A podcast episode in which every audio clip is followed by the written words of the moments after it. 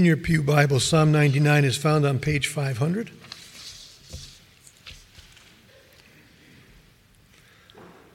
The Lord reigns, let the people tremble. He sits enthroned upon the cherubim, let the earth quake. The Lord is great in Zion, he is exalted over all the peoples. Let them praise your great and awesome name. Holy is he. The king in his might loves justice. You have established equity. You have executed justice and righteousness in Jacob. Exalt the Lord our God. Worship at his footstool. Holy is he. Moses and Aaron were among his priests. Samuel was also among those who called upon his name. They called to the Lord, and he answered them. In the pillar of the cloud, he spoke to them. They kept his testimonies and the statute that he gave them. Our Lord, our God, you answered them. You were a forgiving God to them, but an avenger of their wrongdoings. Exalt the Lord our God and worship at his holy mountain, for the Lord our God is holy.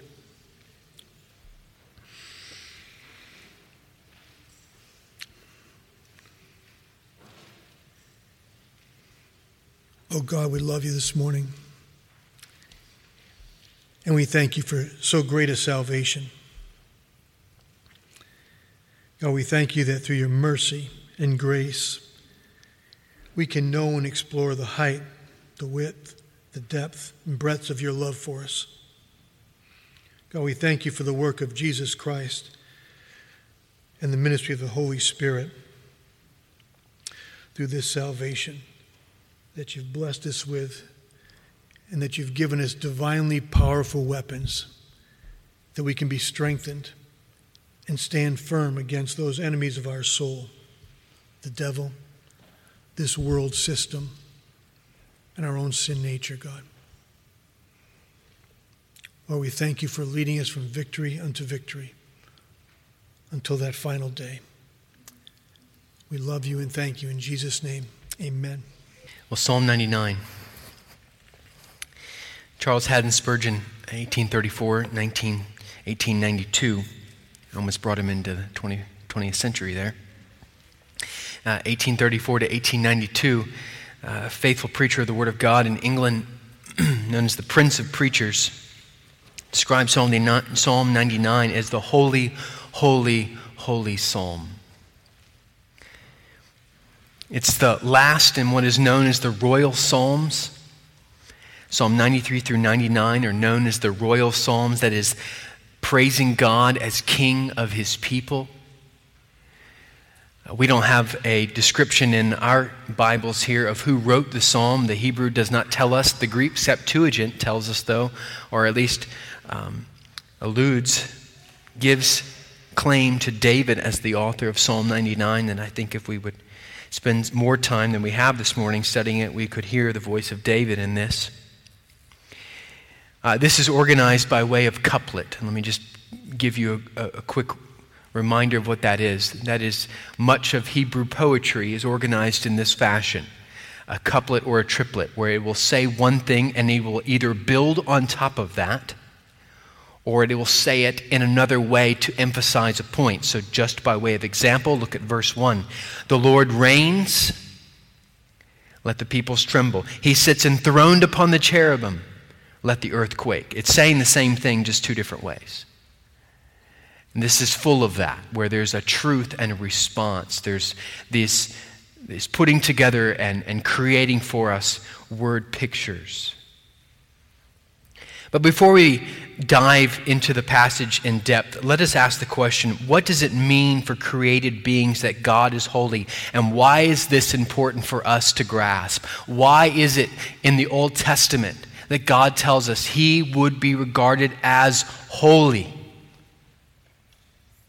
What does it mean for us in this day? I would submit to you that I think if you, if, you're, if you leave here this afternoon, you turn on the radio, you turn on the internet, you look at the news, and you see the chaos that is around us, it's because the world no longer recognizes that God is holy. And therefore, every man does what is right in his own eyes. There is no fear of God. Well, then, how do we get a fear of God? We get it by recognizing the holiness of God. And Psalm 99 is going to crack open that holiness in a unique way this morning. If this goes long, I beg your forgiveness. I'm 12 pages in and it could have gone much longer. That there's so much here that connects to the old and the new, and I would just submit to you by way of study to take your Bibles in this coming week and, and open it and, and thumb through it and begin to look for how this idea of God as holy is, is rampant through the scriptures. Is from the Old Testament to the New and everything in between. And why, when God reveals himself in his most mighty fashion, it is in order to reveal himself as holy. Why? And what of it? Now, let's take a look at this psalm in depth. And if you're taking notes, I'm dividing this psalm into four different, four different ways or four different breaks. This first section is in verses 1 through 3, and I've entitled it, Our Lord is Holy. And that is the holy, holy, holy that Spurgeon alluded to. And you see it in three different places. You see it at the end of verse 3, you see it at the end of verse 5, and you see it at the end of verse 9. And so, 1 through 3, our Lord is holy. And if you've been here for some period of time, you'll know or notice that Lord is capital L, capital O, capital R, capital D. And that is to tell us that this is Yahweh as compared to Adonai. Yahweh, this is the personal name of God the Israelite tradition was to not even pronounce or spell out God's name. So if you were to go online and look it up, you might see it spelled as YHWH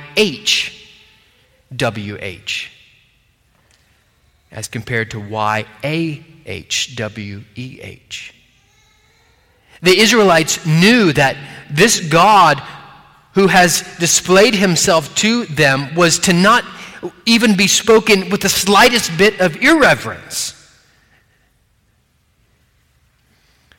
And thus we have God displaying himself as Yahweh, his covenant faithfulness, his personal name, as compared to Adonai, who speaks of his sovereignty. So you could think of it as the president, Adonai, describing his position, and then the name after that, President John. And John is his personal name.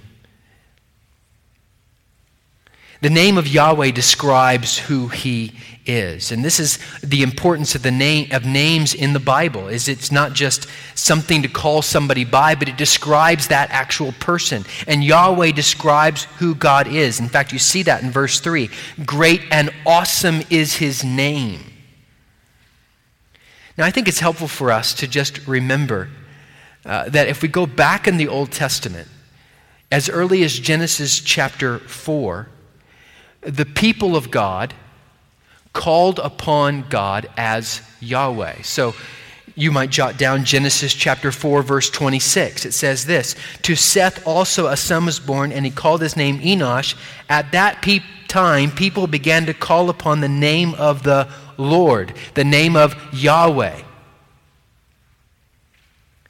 But interestingly enough, they called upon him as Yahweh, but they did not understand what that meant as the personal name of God. God did not tell them what that meant for some time. In Exodus chapter 6, verse 3, we get this clue. It's the context of Moses being sent by God to rescue the people from Egypt. And the, and, and the Egyptians have just placed stronger restrictions upon what they, how they are to make bricks, bricks without straw. And Moses goes before God and says, What do I do now? And this is what God tells him Exodus chapter 6, verse 3 I appeared to Abraham, to Isaac, to Jacob as God Almighty. I appeared to him as El Shaddai. But my name, the Lord, but my name, Yahweh, I did not make myself known to them. They called upon God as Yahweh early in the Bible, but they did not know what that meant. What does that mean for us?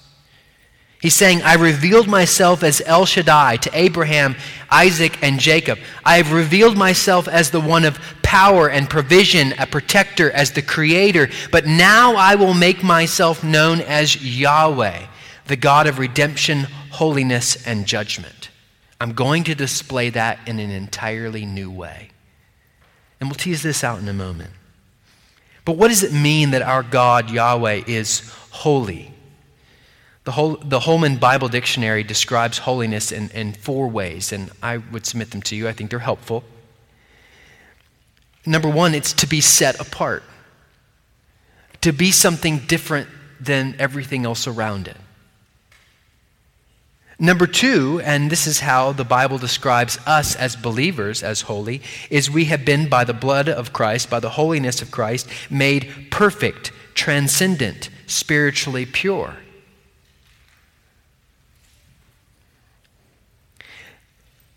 But much of the Bible wants us to understand holiness by way of number three and number four of these definitions, and let me submit them to you. Number three, holiness evokes veneration or awe, being frightened beyond belief. And number four, filled with superhuman and potential fatal power. Now, I don't know about you, but the world would like to see God as the cosmic teddy bear, but not as one who has fatal power. Not as the one to whom every person should be frightened beyond belief. What about you this morning? I don't like to think of God as frightening. And yet I find it ironic that the world around us, that the creation around us does things to me all the time that, that frighten me beyond belief. I would be a world class Olympic runner if somebody ever timed me for the speed I can move in 20 meters when walking home late Saturday night after preparing a sermon and hearing a rustling in the grass. Why does that do something to me? Have you ever gone online and watched what happens at a professional ball game?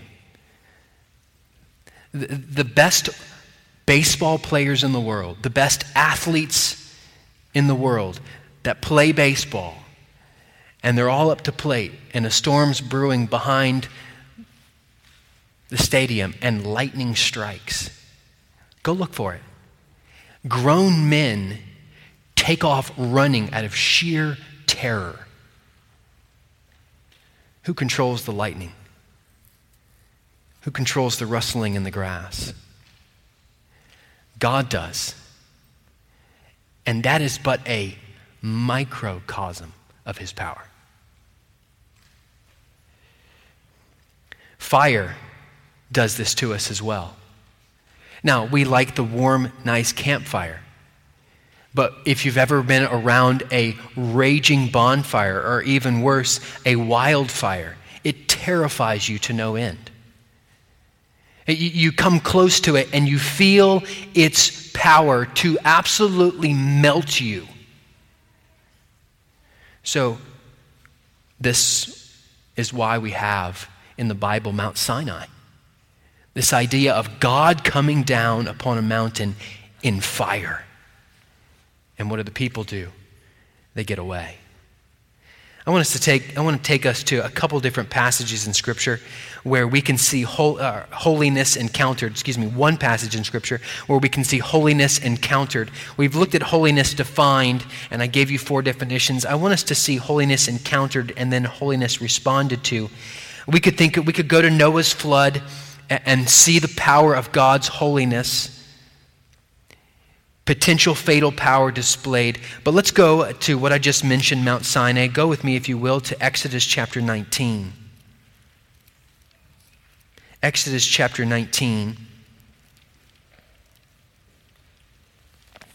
And look with me at verse 16, and we'll read down a few verses here. So remember, the people of Israel have just come through the Red Sea. They've just been uh, redeemed, brought out exited from Egypt. And now they're out Mount Sinai where God's going to come down and, and God prepares the people. And notice what takes place. Verse 16 On the morning of the third day, okay? Put yourself in the position if you can. We've all seen some of these things. On the morning of the third day, all these people around the base of this mountain, there were thunders and lightnings and a thick cloud on the mountain and a very loud trumpet blast, so that all the people in the camp trembled. Then Moses brought the people out of the camp to meet God, and they took their stand at the foot of the mountain. Now, Mount Sinai was wrapped in smoke because the Lord had descended on it in fire. The smoke of it went up like the smoke of a kiln, and the whole mountain trembled greatly. And as the sound of the trumpet grew louder and louder, Moses spoke, and God answered him in thunder. The Lord came down on Mount Sinai to the top of the mountain, and the Lord called Moses to the top of the mountain, and Moses went up. This is holiness encountered. Uh, this is the, the people of God seeing God on display. And they want nothing to do with it. He has been the one who's just rescued them from Pharaoh, brought them through and split a sea in the middle, and they want nothing to do with it. This God frightens beyond belief. How's holiness responded to in the Bible? We could go to another passages, but we'll go to the one we probably all are thinking about, which is Isaiah chapter 6. Go with me there. Isaiah chapter 6.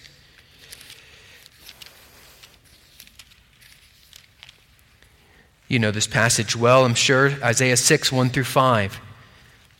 In the year that King Uzziah died, I saw the Lord. This is Isaiah's vision of the throne room, sitting upon a throne, high and lifted up, and the train of his robe filled the temple.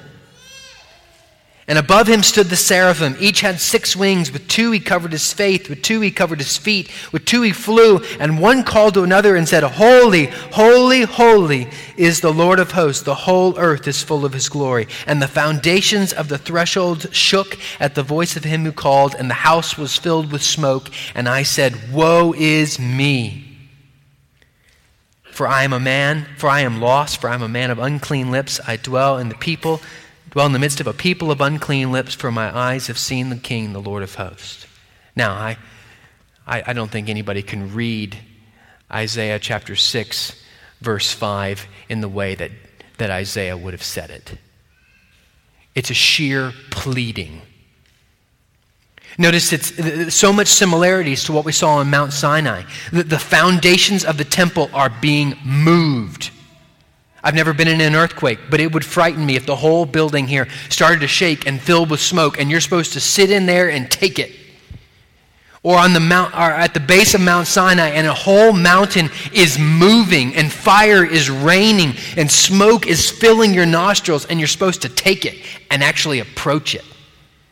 What, what else would you say? Woe is me. Who am I? How could I possibly? And notice, even Isaiah's response is a corporate one.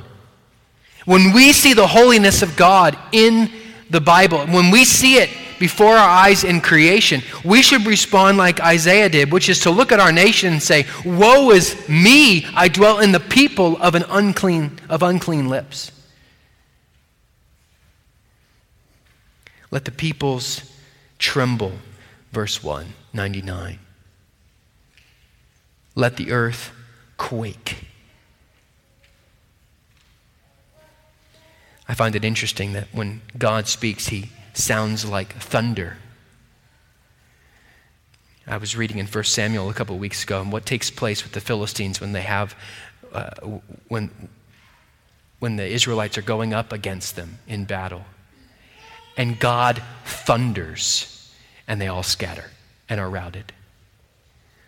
I, I don't know about you, but we've all heard the split of thunder, that one loud crack where everything in you just shivers down. And imagine that over and over and over again, so deafening that your entire body is wanting nothing to do other than flee its presence. That's God in His power. What happens in Scripture for those who do not recognize God reigns? Well, we could see that in, in the Old Testament. The earth actually splits and swallows people up. The heavens roar and people tremble. And I, I, think it's interesting. Look, he sits, verse 1 of 99, he sits enthroned upon the cherubim. He sits above the angels. And these are not, these are not little porcelain creatures with fat bellies and a little bow and arrow. That is a, that is a disrespect to angelic beings that God has created. These are terrifying creatures. And so, thus, it's a wonder of the rebellion that we see in our country today, of riots and casting off authority. And it's really a mark of pulpits just like this one that have refused to preach the authority of God. And thus, every man does what he wants to do. Psalm 36, verse 1 Transgression speaks to the wicked deep in his heart. There is no fear of God before his eyes. Romans 3, verse 18 quotes the same thing. There is no fear of God before their eyes. A.W. Tozer is a helpful writer on some of these matters, and he, he, he put it this way, or asked the question What comes into our minds made the statement what comes into our minds when we think about God is the most important thing about us. What comes into our minds when we think about God is the most important thing about us. So let me put you put the question to you. When you consider God this morning, what comes to your mind? That's revealing. It's discouraging for me about how I think about God when that, that thought and idea comes to God. Thus, we should be so grateful for passages like Psalm 99 that recalibrate that false thinking at times. God is to be feared. God is not like us. He is to be feared by his people, us. He should strike terror in the best of men. His power should instill fear unlike any other height, sound, power, or landscape could evoke upon the hearts of men. And thus, for the Christian, it is no wonder that God's goodness is a constant theme for the people of God. Without His goodness, we could not abide His power and might. We could not be in His presence and exist. We could not comprehend His holiness and draw a breath. And when we're to look upon it and we recognize that all of that power is executed for us, Psalm 99 let them praise your great and awesome name. Holy is He. Our Lord is holy, 1 through 3. Our King is holy, in verses 4 and 5. Notice what it says The King in his might loves justice. You have established equity. You have executed justice and righteousness in Jacob. Exalt the Lord our God. Worship at his footstool. Holy is he. God fathered the universe, God created it. And the fatherhood of God, the authority of God, is stamped over all creation. He's, he's the good father of all. And so our king rules as to bring all things to its right and good end. Or to say it another way, all the holiness and authority of God in verses 1 through 3 is exercised in justice in verses 4 and 5. And we know this as believers that this is not just to be displayed for the people of God, the righteousness, you have executed justice and righteousness in Jacob, verse 4. It's not just displayed to the people of God. Through Christ, it will be displayed to all people when Christ returns to judge. Have you ever thought about the fact that we will never see full and complete justice this side of heaven? That's why Christ returns. Does that mean that we shouldn't work to have laws and hold officials to the task of executing proper justice? Of course not. We should. But nor does that mean one can ever fully see justice on this side of heaven. And it is the person who understands the final justice that Christ will bring that works diligently for it here for his glory. Obviously, the hot button issue these days is justice for racism. And I think it's helpful, I think it's needed that we define biblically what racism is. It's simply this. When I look at anyone, when I look at anyone, man, woman, child, and treat them as less than made in the image of God, I treat them less than is made in the image of God. And then I pile up a little bit more sin on top of that because then we can go over to James and we can see the sin of partiality. Where we think of, of someone as less than we are and then we actually put them in that place. Will racism ever able, be ever be able to be eradicated by means of education, social constructs, laws? Of course not. Because why? Because it's a sin of the heart. It's a heart problem, not a social problem. Should one seek to promote a society where a person is not judged on the color of their skin, the number at the bottom of their bank account, the type of car that they drive, the neighborhood that they live in, but upon the content of their character? Yes, but it can only be done through the gospel of Jesus Christ. To put it another way, the remedy is the gospel, not social education or vocational constructions. Why do I, what, what, is this a sidebar to verse 4 and 5? Am I just finding things I can look at? No. This is, this is the direct application to the fact that God is king and he's holy. This is what it means. This is how it's applied in our nation. And for the Christian who serves the one who loves justice, we should be the greatest haters of racism of any and every kind. Black on black, white on white, black on white, white on black, brown on brown, tan on tan, beige on beige. You get the point. And how do we express that hatred for sin? By calling all to trust Christ and repent of their sin and promoting and supporting laws in our country that treat all as made in the image of God. That's why the greatest issue of racism in our country is abortion. We, the people of the United States, have decided that those made in the image of God in the wombs of their mother are less than we are, can be destroyed at our will and pleasure. And it's our country's sin. I dwell in the people of, an un, of unclean lips. So we can't just look at it and say, well, I've never been a part of that.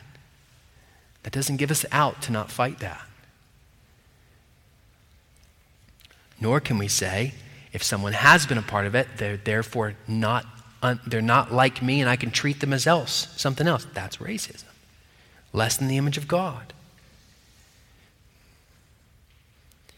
God displays his righteousness and justice to his people, and one day he will display it to all. Why should the Christian pursue God's justice on this side of heaven? Because it shows our allegiance to Him. It is worship. That's the last part of verse 5. We should be those who exalt the Lord our God and worship at His footstool. And the question would be what does that mean, footstool? Well, there's a lot of different ways the Bible describes the footstool of God. It can be the whole earth. But one of the specific things that it's described is, described as is the, is the, uh, the tabernacle 1 Chronicles 28, verse 2. Then King David rose to his feet and said, Hear me, my brothers and my people. I had it in my heart to build a house of rest for the ark of the covenant of the Lord and for the footstool of our God. I made preparations for building. Psalm 132, verse 7. Let us go to his dwelling place. Let us worship at his footstool. It's this idea of God coming down and dwelling amongst his people.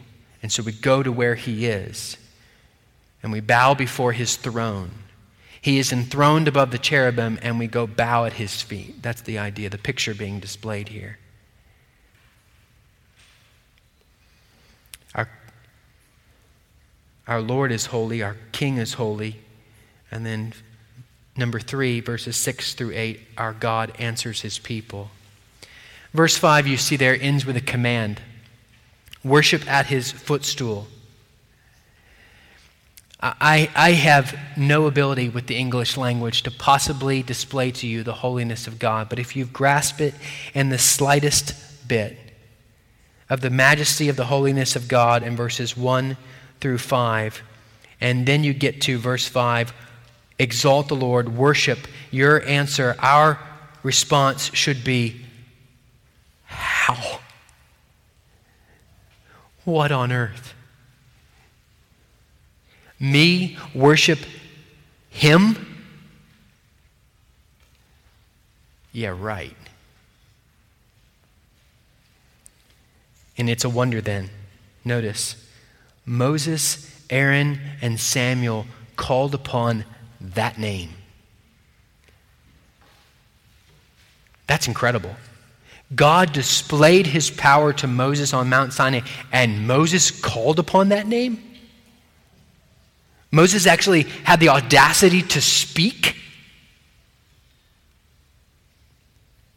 What's more so, what is more incredible than Moses and Aaron and Samuel calling to the Lord is the fact that that holy God answered them.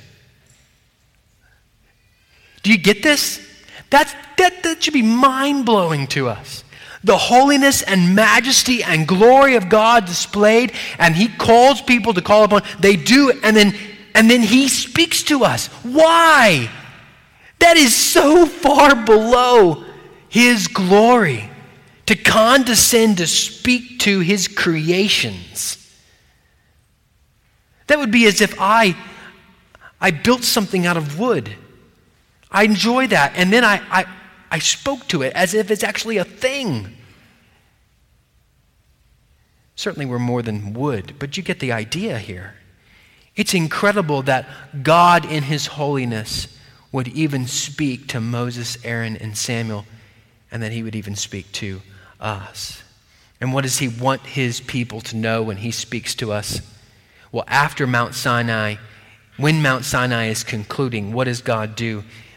Exodus 34, 5 through 7, and I've said this many times and I'll continue to say it. This is what God wants us to know about Him. This is how He describes His name as Yahweh.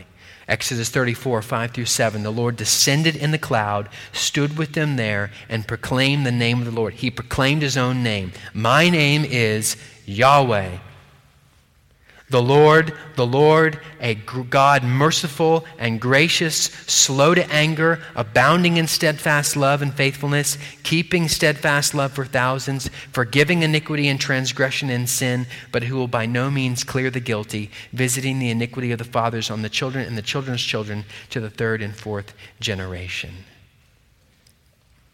How does he do that? You can read that in our passage. O Lord, verse 8, you answered them, you were forgiving God to them, but an avenger of their wrongdoings. It doesn't mean he saved them from their wrongdoings. That means he disciplined them and chastised them for their wrongdoings. You don't discipline and chastise people that are not your own. The fact that our holy God forgives, you were a forgiving God to them, is, is remarkable. What does holiness do? In its fullest form, holiness separates, it does not relate, it is set apart, it destroys. So, God in His holiness is doing something miraculous to relate to His people, to forgive them when His holiness actually calls upon Him to separate from us. I think you know where this is going, and it's found in verse 9. Exalt our God. If we had, the Lord is holy, our Lord is holy, and we looked at our King is holy, and we recognize that God answers and forgives his people. And we get to verse 9 exalt our God. We know where this is going, which is Christ. We're called to exalt, that is, we're called to hold someone or something in very high regard. We're called to think of him and speak very highly of God. And we're called, notice it says, verse 9, to worship at his holy mountain. And for those who were originally reading this, they would have been thinking probably the Temple Mount. They would probably been thinking Jerusalem, this place where the people of God were to go and worship. The NASB renders it as the holy hill. And the question is how do we now, so many years later from when this was written, worship at his holy mountain? And the answer is obviously Jesus Christ. I just said holiness in its fullest form separates, but it does not relate. We can think of the Holy of Holies. Holiness is not personal, but what does Jesus Christ do? He comes down and relates. Psalm 15 asks the same sort of a similar question Who may abide on your holy hill? And the answer is no one. It gives a description, and if we're in our right minds, we read it and go, That's not me. It's describing Jesus Christ. God is incensed with our sin. Thus, we cannot worship at his holy mountain unless we have Christ. Romans 2, verse 5 but because of your hard and, and penitent heart, you are storing up wrath for yourself on the day of wrath when God's righteous judgment will be revealed. He hates our sin, and He's storing it. He's bottling it up. He's building bigger barns for the day He releases it upon all those that are not in Him. R.C. Sproul put it this way in his book, The Holiness of God. When we understand the character of God, when we grasp something of His holiness, then we begin to understand the radical character of our sin and hopelessness. Helpless sinners can survive only by grace. Our strength is futile in itself. We are spiritually impotent without the assistance of a merciful God. We may dislike giving our attention to God's wrath and justice. But until we incline ourselves to these aspects of God's nature, we will never appreciate what has been brought for us by grace. Close quote. I ask you this morning would you consider your sin? And what are you going to do with it? Would you consider your sin and what are you going to do with it? In the light of the holiness of God and the fact that He's incensed against sinners. We need Christ.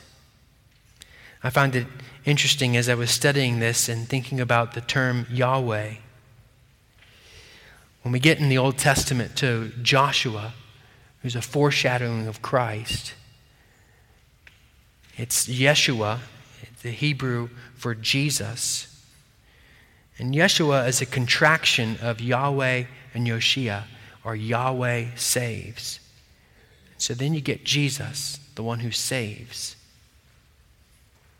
The name and authority of God as Yahweh is found in Jesus.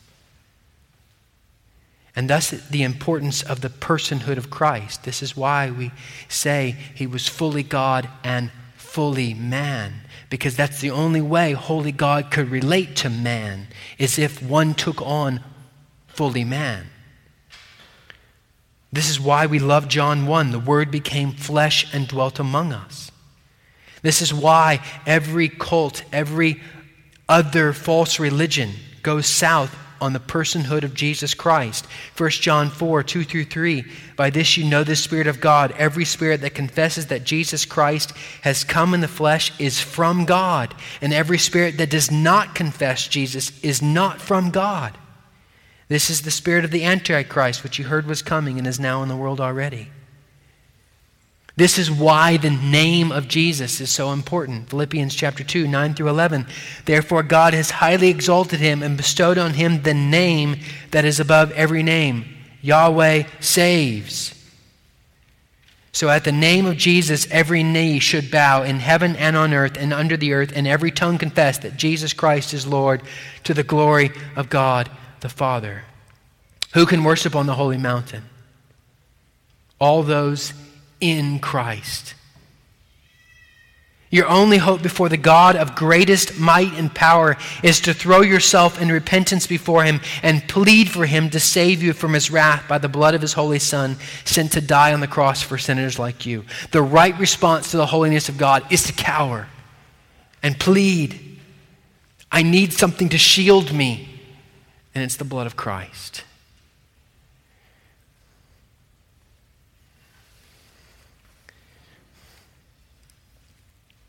Is when we begin with God and who He is as holy that we are left by His grace, seeing the utter hopelessness of sinners, being able to be in His presence and not be obliterated. It is when God opens our eyes afresh to see His holiness that we are, see our sin aright, and thus all the glory goes only to Jesus. And that's what God wants glory to His Son. I want to close simply with this, or this refrain, uh, refrain, this idea. I told you at the beginning, this is the last in the royal psalm, Psalm 99. The praise of God as King of His people. And the wonder of that idea is realized all the more when we see that these people, Psalm 99, rejected God as King. And what did God do? He drew people to himself and made people that hated him to be his people in order to praise him. The wonder of this is that we only praise God as king when God makes us his people.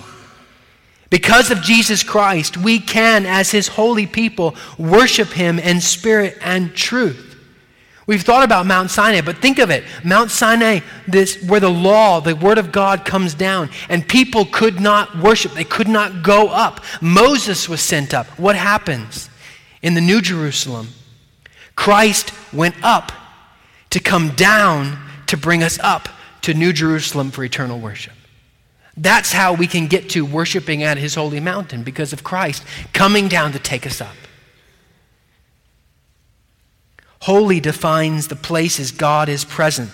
Thus, we are called in 1 Peter 2 9 a holy nation in Christ and are called to pursue holiness. And how do we do that? This is this idea of holiness everywhere in the Bible by the power of the Holy Spirit indwelt in us.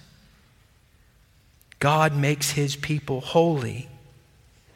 So we see in verse 8 and 9 of Psalm 99 the shift in the language, O Lord, our God. He's my God because He made me His child. And, the, and we just keep building. It's a wonder then, Matthew 6, Christ tells His disciples to talk to God like this Our Father. The disciples' minds were exploding. What? We're going to talk to Him in this intimate fashion? the intimacy of the people of God through Christ have with God the Father. He is now our Father. We are His children. Our fear should still be there, but now no longer as His enemies, but as His children. William Reed Newell wrote the song At Calvary, and I think it describes well the glory of the holiness of God sending His holy Son to make a holy bride for His people. It says this the song says this, you probably know it. Oh, the love that drew salvation's plan. Oh, the grace that brought it down to man. Oh, the mighty gulf that God did span at Calvary. This is a psalm by a king to a people who had rejected God as their king. We who once rejected God as our king have now been brought into his kingdom and made heirs of his kingdom are to sing such a song to a people all around us who still reject God as their king. Let's do so well this week. Let's pray.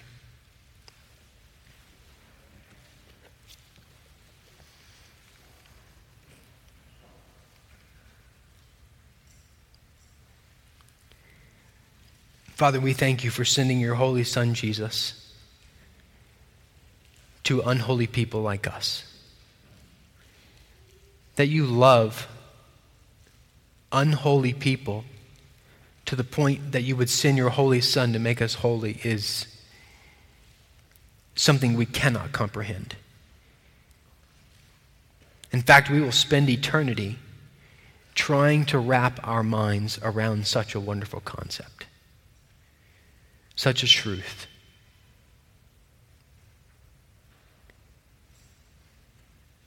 Father, we as we prayed in our prayer of confession, do not consider you as holy as often as we should. Father, what we would ask, I would ask that you would, by the power of your Holy Spirit, stamp across our hearts and minds the truth that cannot be removed that you are holy and are to be treated as holy. Oh, Father, your holiness is so good. We are so grateful for it. That you are not like us, that you are all powerful, that your power is has the ability to, to absolutely obliterate everything in its presence, and it also has the power to bring to life dead and non existent things. Father, we who were once in sin were dead, and your word, your holiness, your power called us and created us as your people. Father, I would ask this morning if there's someone here that has not bowed the knee to your holiness and recognized that their sin cannot be removed but by the perfection of the blood of Christ. They would not sleep well. Their mind would be filled with the question of what do I do with my sin?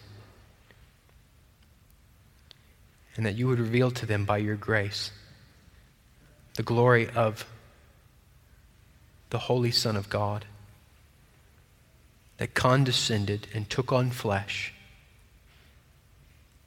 to save us from our sin.